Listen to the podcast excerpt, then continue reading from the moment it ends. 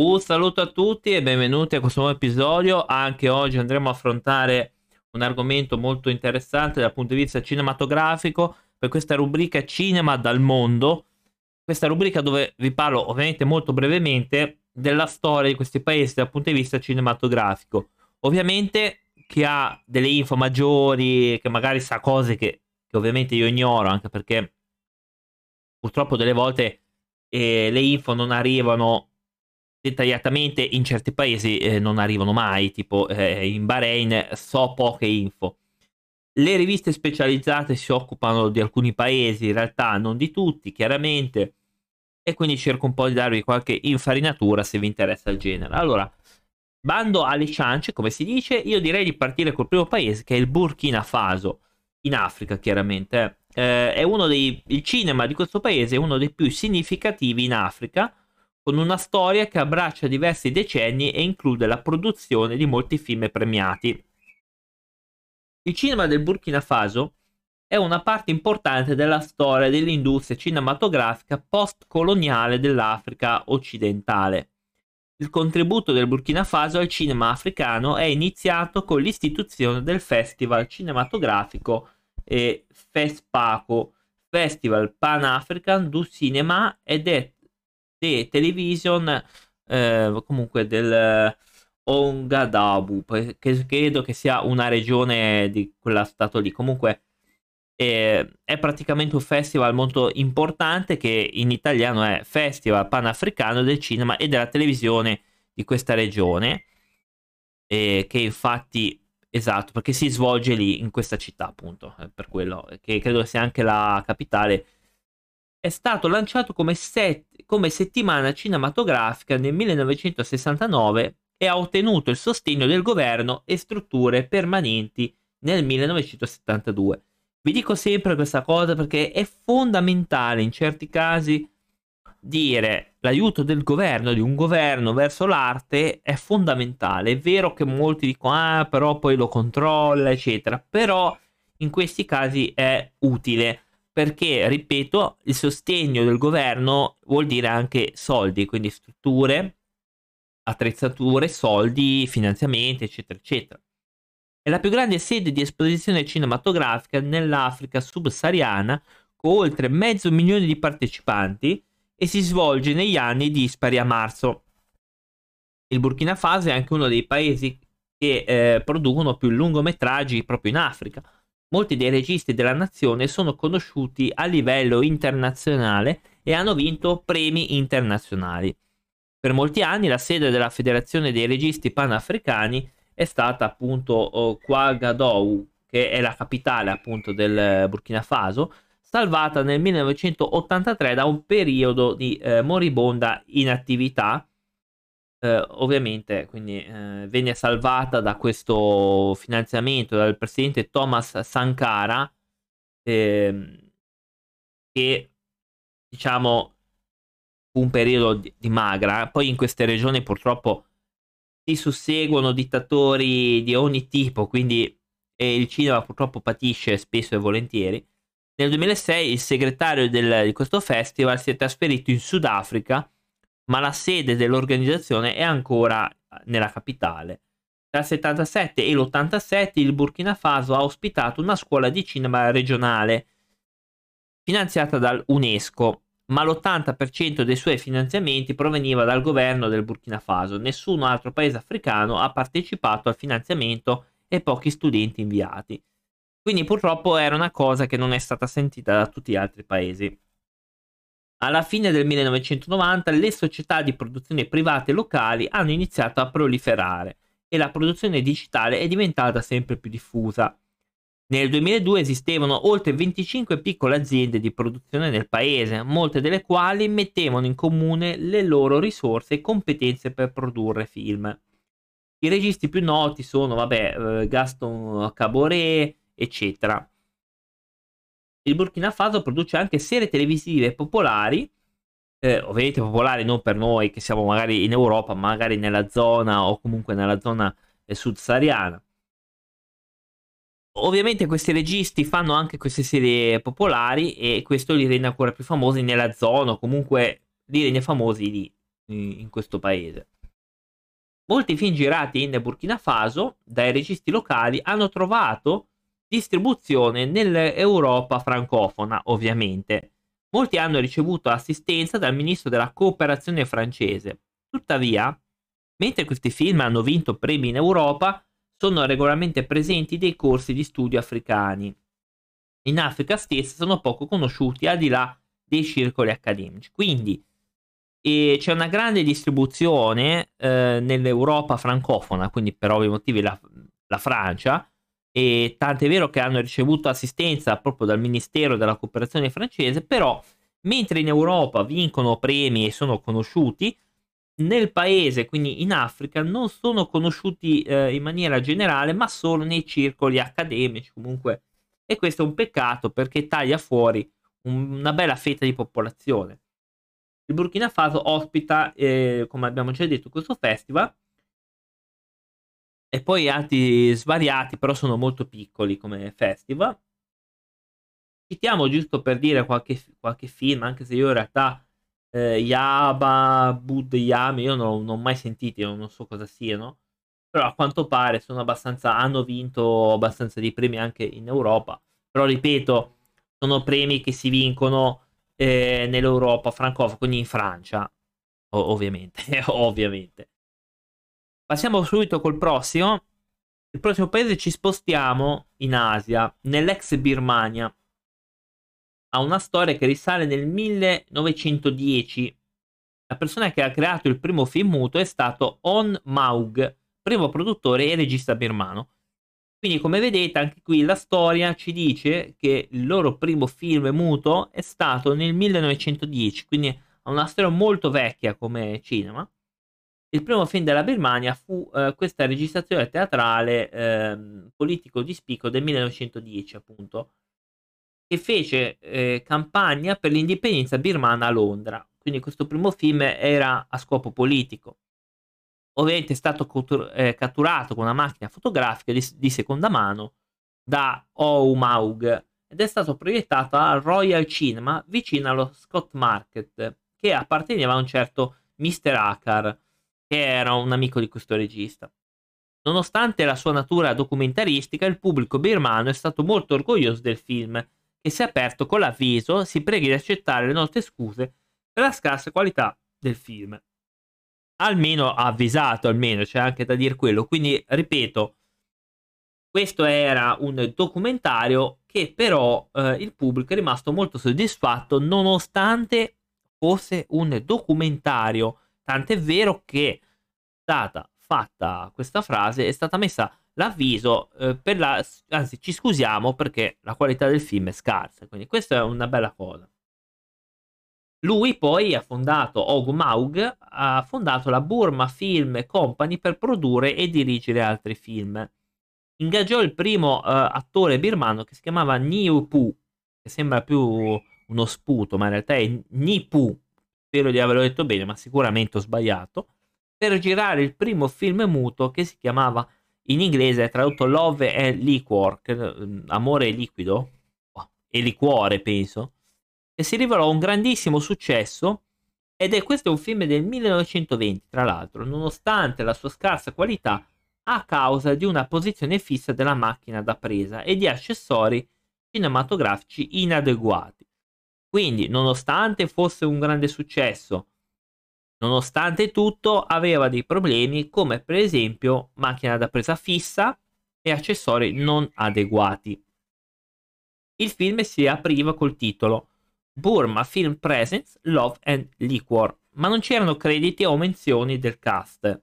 Era basato su una storia di Mue Nisu, come il gioco d'azzardo e l'alcol hanno distrutto la vita di un uomo. Tema che comunque è abbastanza ricorrente ed è un tema anche d'attualità oggi, quindi io poi questo film non so cosa sia, però mh, mm, diciamo che il tema è un tema anche moderno, quindi il giorno in cui il film è stato presentato in anteprima, il 13 ottobre del 1920, è commemorato ogni anno come il Myanmar Movie Day. Fox America ha chiesto scene di studio della natura birmana e le ha acquis- acquistate da Aung Maug. Anche acquistato accessori per le pellicole e fotocamere più avanzati dalla Kodak Company, Kodak che faceva anche le, le, le fotocamere, eccetera. Durante gli anni 20 e 30 molte compagnie cinematografiche di proprietà birmana come A1, New Burma, British Burma, The Imperial, eccetera, realizzarono e produssero diversi film, alcuni da famosi registi erano Sonny, Toei Kai, Team P.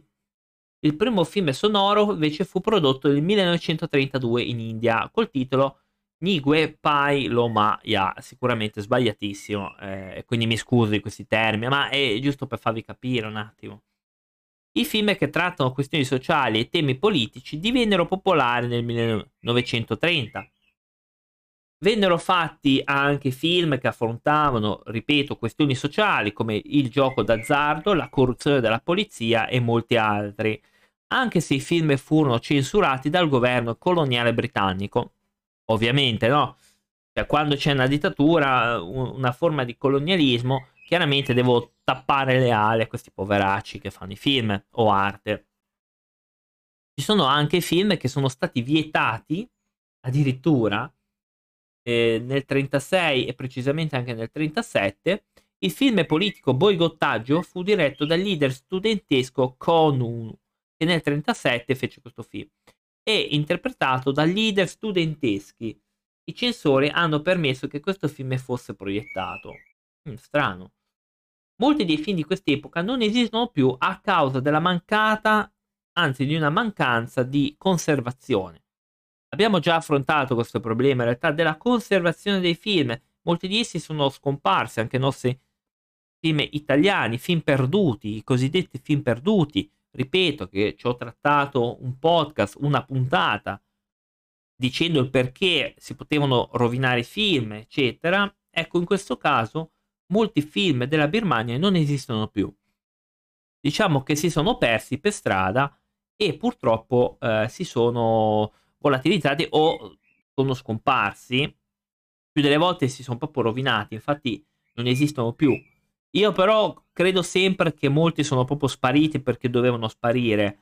A quanto si dice qua molti sono stati tolti, quindi molti saranno sicuramente stati distrutti dai britannici e poi dopo dai Khmer Rossi sicuramente.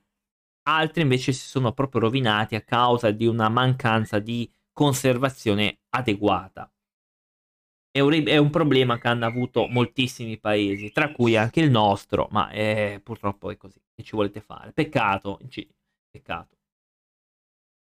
Dopo la seconda guerra mondiale, il cinema birmano ha continuato ad affrontare temi politici, molti dei quali eh, vennero prodotti all'inizio della guerra fredda, avevano un forte elemento propagandistico, ovviamente.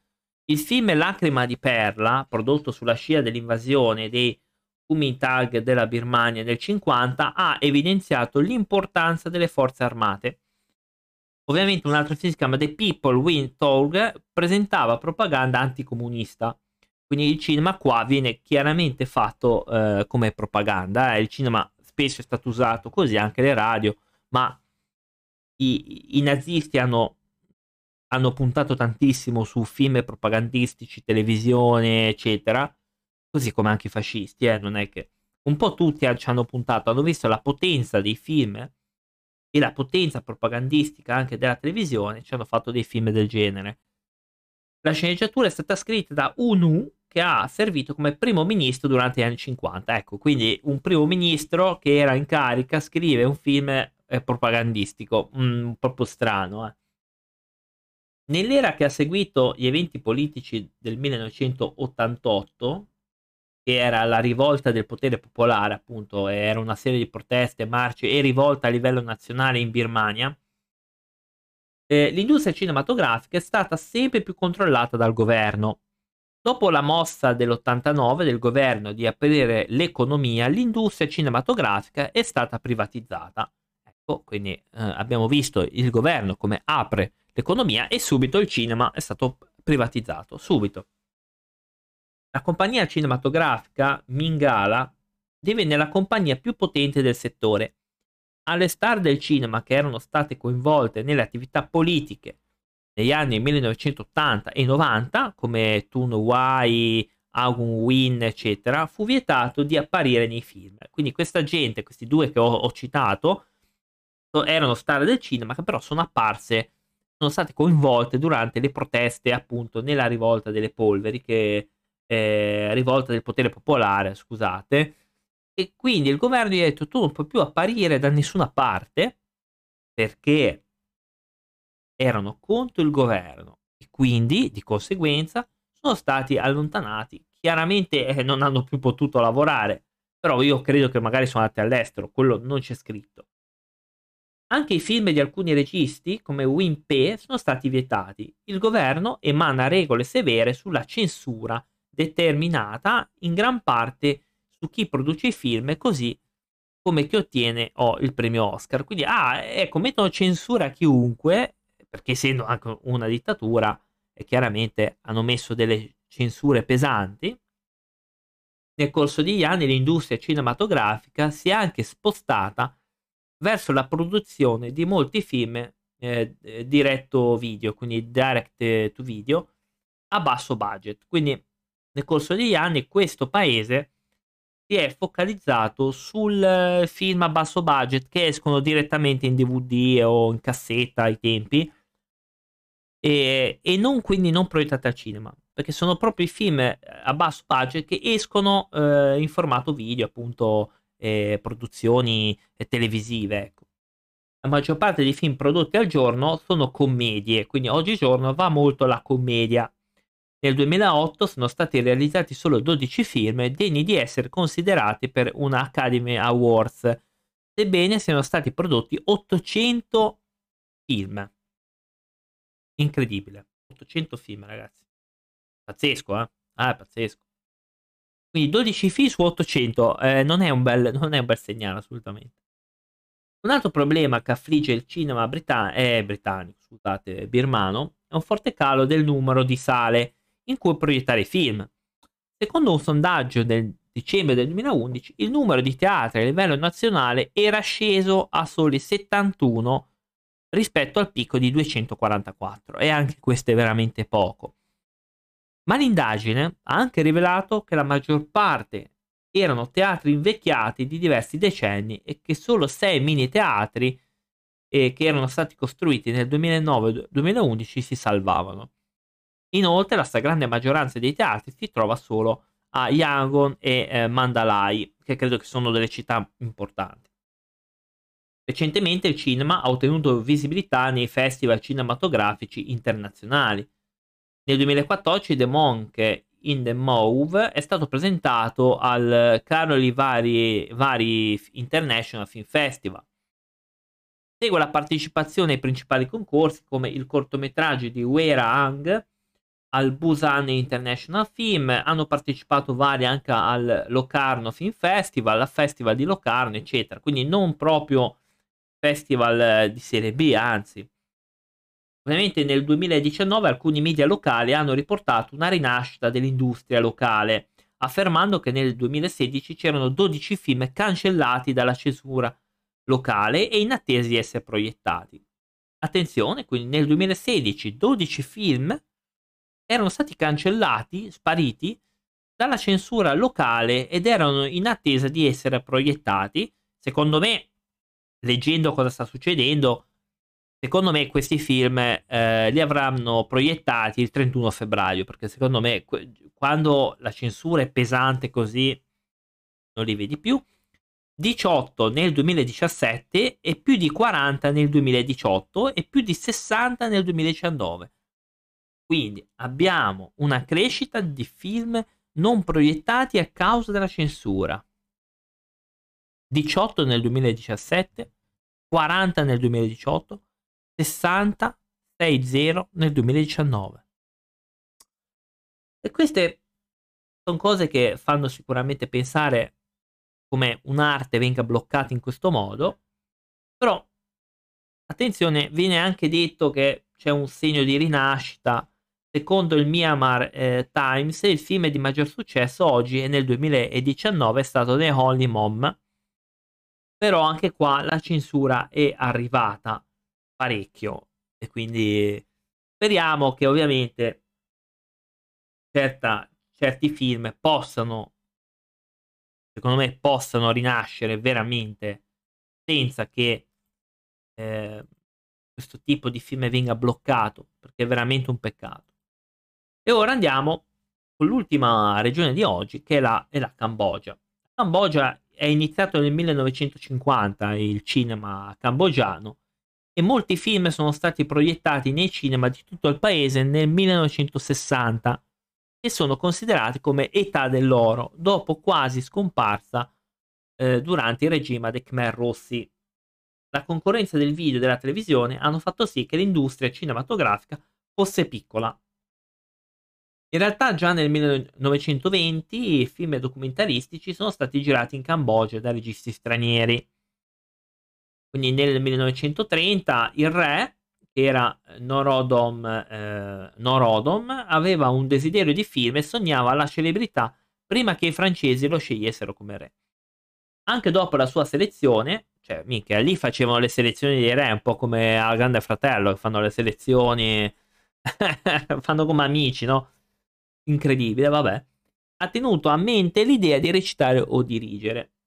I primi film della Cambogia sono stati realizzati nel 50 da registi che avevano studiato all'estero, eh, alcuni negli Stati Uniti. Il servizio di informazione degli USA tenuto, hanno tenuto dei seminari di formazione durante questo periodo e ha fornito delle attrezzature. Un film di questo periodo era appunto eh, Dan Breit Libas Prince, realizzato da personale militare cambogiano fuori servizio usando attrezzature americane e contenente filmati delle tribù cambogiane delle colline. Ovviamente quindi era più una cosa documentaristica, poi arriva all'età dell'oro nel 60, diverse società di produzione sono state avviate e più cinema sono stati costruiti in tutto il paese. Viene chiamata quindi l'età dell'oro del cinema della Cambogia, quando sono stati realizzati più di 300 film, e sono tanti, eh i biglietti dei cinema erano relativamente convenienti e i film di produzione cambogiana erano popolari con tutte le classi in Cambogia. Gli amanti del cinema però preferivano i film con leggende tradizionali eh, locali. All'epoca due terzi dei film usciti erano film di leggende. Tra i film classici in questo periodo beh, ci sono altri, Goodbye, Song Dara, penso che sono tutte robe di leggende. Durante l'età dell'oro alcuni film sono stati distribuiti anche all'estero e durante il 70 sono stati accolti a livello internazionale. Poi ci sono, sono purtroppo arrivati i Khmer Rossi, purtroppo con, eh, con l'era comunista. Negli anni che portarono alla presa del potere dei Khmer Rossi, i rifugiati affollarono le città e il cinema rimase estremamente popolare. Tra i film in questo momento c'erano il melodramma del triangolo amoroso, quindi era più una roba comedy amoroso il declino però dell'industria iniziò nel 74, quando cadde il governo che poi eh, divenne preda dei Khmer Rossi. Durante la presa di potere dei Khmer Rossi le città furono spopolate e il pubblico si ridusse. Gli stessi Khmer Rossi realizzarono alcuni film di propaganda da proiettare in occasione di incontri collettivi e le visite diplomatiche furono registrate su pellicola. Ovviamente, ovviamente, si poteva che fare questa cosa. Il cinema in Cambogia a questo momento consisteva in film provenienti dal Vietnam e dall'Unione Sovietica, dai paesi socialisti dell'Europa orientale e dai film eh, dell'India. I film di altre nazioni come il cinema d'azione di Hong Kong sono stati vietati. Il pubblico si stancò presto dell'irrealismo socialista e della, della lotta di classe. Quindi i film dall'Hong Kong non eh, niente vietati, film eh, magari esteri europei, niente, basta, via, banditi, tranne quelli socialisti orientali, chiaramente. L'industria cinematografica cambogiana ha iniziato un lentissimo ritorno a partire da My Mother is Arb, un film horror basato sul, sul folklore khmer. È il primo film realizzato in Cambogia dopo l'era dei Khmer Rossi. Dopo la loro caduta, eh, terroristi sono, hanno iniziato un pochino a riprendersi, pochino, pochino. È stato anche frenato il boom delle, degli investitori, chiaramente, e ci vuole dal 90 al 94 eh, per fare un po' riprendere questa attività. Si parla di centinaia di film rilasciati in quegli anni che ho citato prima, quindi 90-94, moltissimi nel 93, eh, ovviamente, che era un periodo di abbondanza che però terminò nel, nel 94 a causa delle richieste dei governi sui film cambogiani di essere incompatibili ai film stranieri. Vabbè. Nel 95 divennero molto eh, ampiamente disponibili le telecamere in HD, quindi questo fece nascere ancora di più eh, nuovi film, eccetera. E sono stati a vari festival, sono stati creati eh, vari festival. E poi sviluppi recenti che eh, vediamo nel 2005 sono tenuti un sacco di altri, tipo un horror di basso budget che si chiama Lady Vampire, che raffigura il Krasue, che credo che sia una testa femminile volante, spettrale, con organi interni che penzono sotto di essa. Ah, beh. Lady Vampire, Ghost Banana, eccetera. È un personaggio ovviamente del folklore, eh, perché qua è del folklore. Mm, quindi qua stanno iniziando a fare gli horror. Eh, il genere horror è in aumento, chiaramente. E anche in Thailandia li stanno iniziando a fare sono buoni. Io ne ho un paio thailandesi ne ho visti un paio anche dalle Filippine, non sono malissimo, anzi. Però comunque sono sempre film a basso budget con effetti speciali deboli, purtroppo. Uh, un film horror uh, cambogiano sarà generalmente caratterizzato da una storia di fantasmi, vecchia mitologia e qualche forma di vendetta.